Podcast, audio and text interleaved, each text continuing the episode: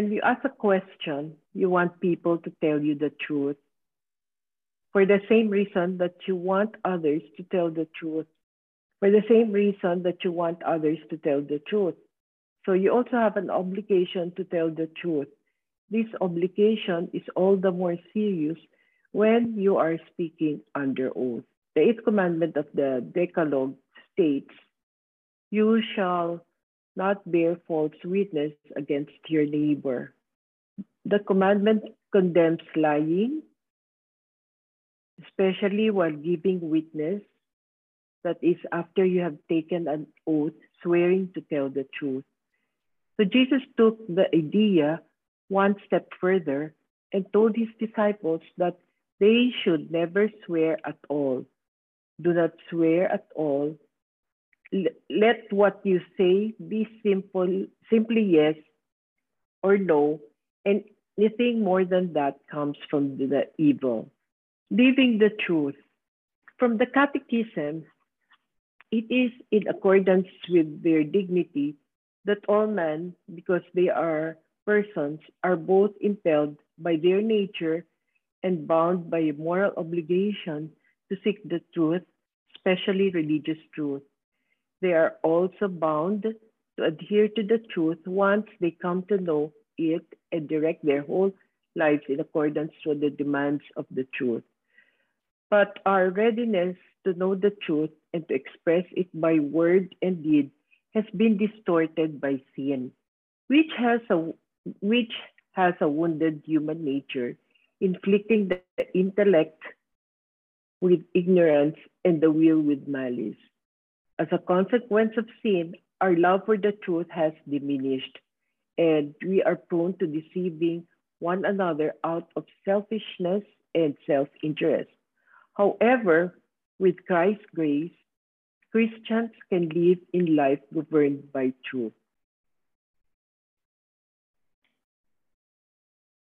The virtue that disposes us to, to always speak the truth is called truthfulness, sincerity, or candor. Three basic aspects of this virtue are sincerity with oneself.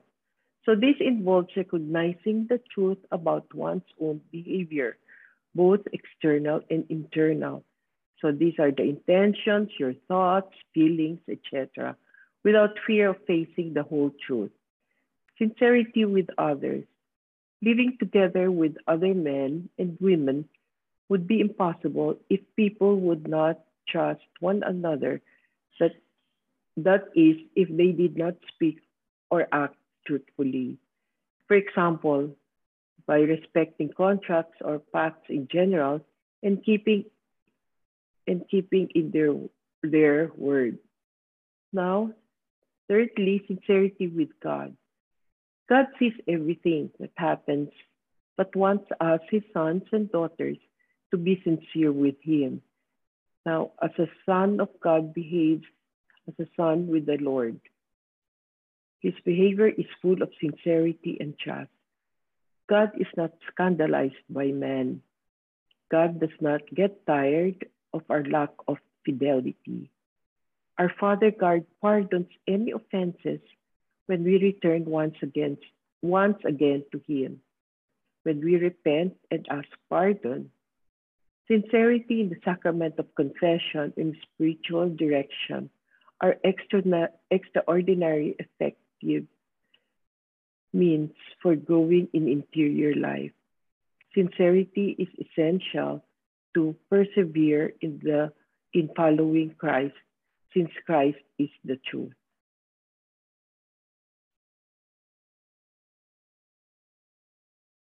Truth and charity. Holy Scriptures teaches us to speak the truth with charity Sincerity, like the, all the virtues, must be lived out of love for God and other men and women with refinement and understanding. Simplicity in dealing with others. Simplicity results when one's intention is manifested quite naturally in one's behavior. Simplicity arises from love for the truth and from the desire that it be faithfully reflected in one's action with naturalness without pretension. This is also what is known as sincerity, sincerity of life. Sincerity and humility. Sincerity is the path for growing in humility. Pride leads to seeing the fault of others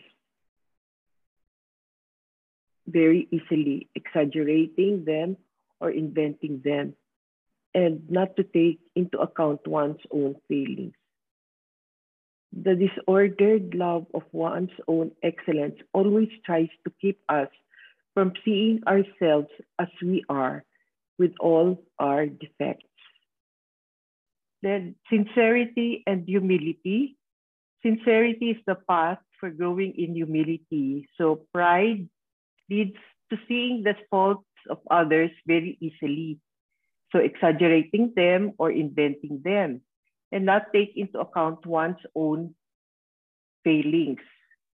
So the disordered love of one's own excellence always tries to keep us from seeing ourselves as we are with all our secret wretchedness.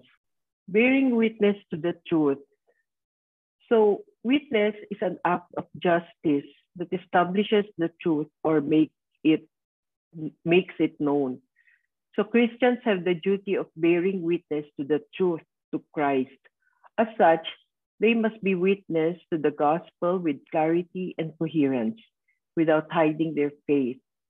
The opposite would mean being ashamed of Christ, who said, Whoever denies me before men, I will also deny before my Father who is in heaven. So martyrdom is the supreme witness given to the truth of faith. It means bearing witness even unto death. The martyr bears witness to Christ who died and rose, to whom he is united by charity.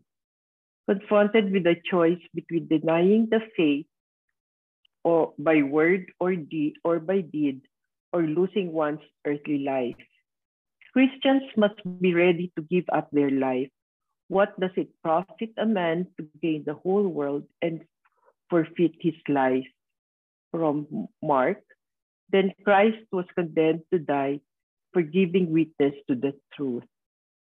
A great multitude of Christians have been martyred for remaining faithful to Christ but the blood of the martyrs has been transformed into the, new, the seed of the new Christians.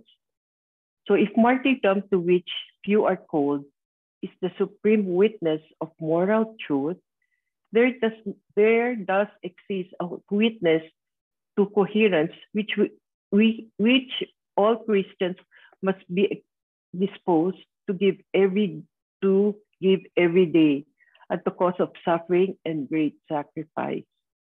Offenses against the truth. First, it's lying. So this means saying something false with the intention of deceiving. So a statement is a lie only if you show in your only if you show in your mind and heart that you are saying something false. Remember, a statement is a lie only if you want to deceive the person listening to you. Cheating on an exam or job interviews is a form of lying because you pretend to know something you don't know. So you may also be doing an injustice, unfairly appearing to be better than the other candidates. So St. Paul urges everyone to put away lying and speak the truth.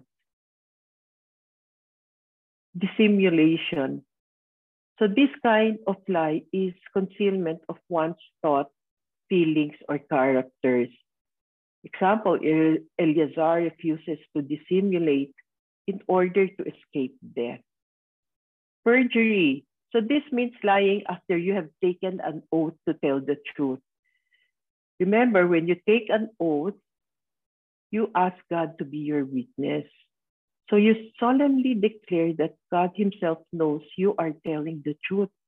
So if you lie under oath, no matter how important you may think it is to lie at that moment for instance, to protect your fam- yourself or your family, you seriously offend God. So you are asking Him to support the truth of your statement, even though you know that your statement is not true.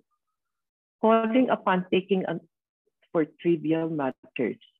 For example, it is wrong to swear that you are telling the truth while telling a story at a party.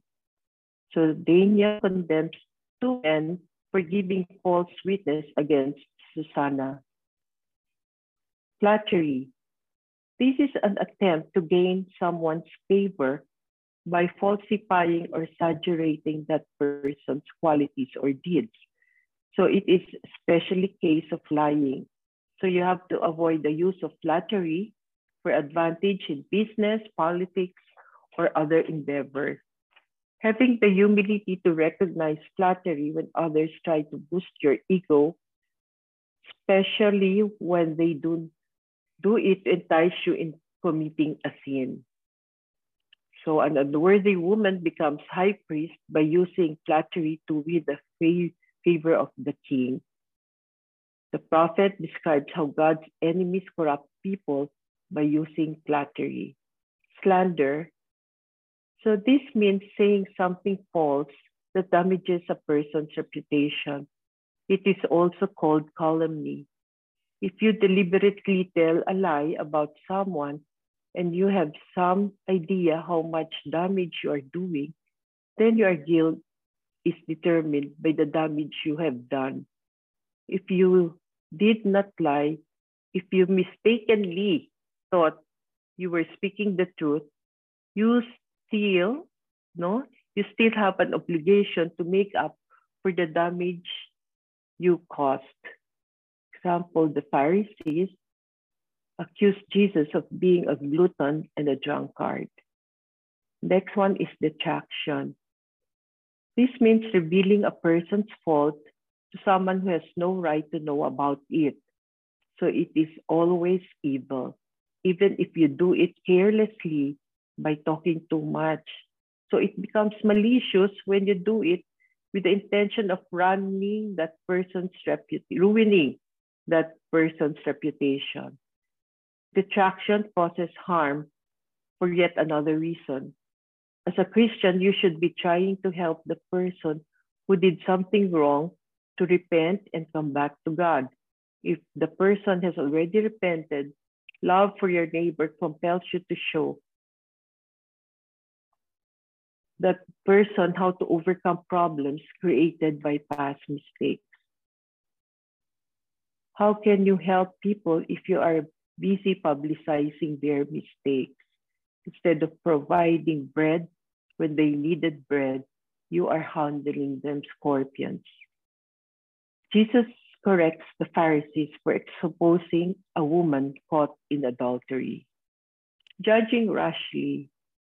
This happens whenever you believe that a person is guilty of crime or simply inferior in some way, while being aware that you know little or nothing about that person. So, rash judgment also includes suspecting someone of evil intent when you have no grounds for being suspicious. For instance, thinking someone wants to cause harm because the person has an ugly scar or some other physical defect. So discrimination because of a person's race, creed, gender, or nationality also mounts to rash judgment.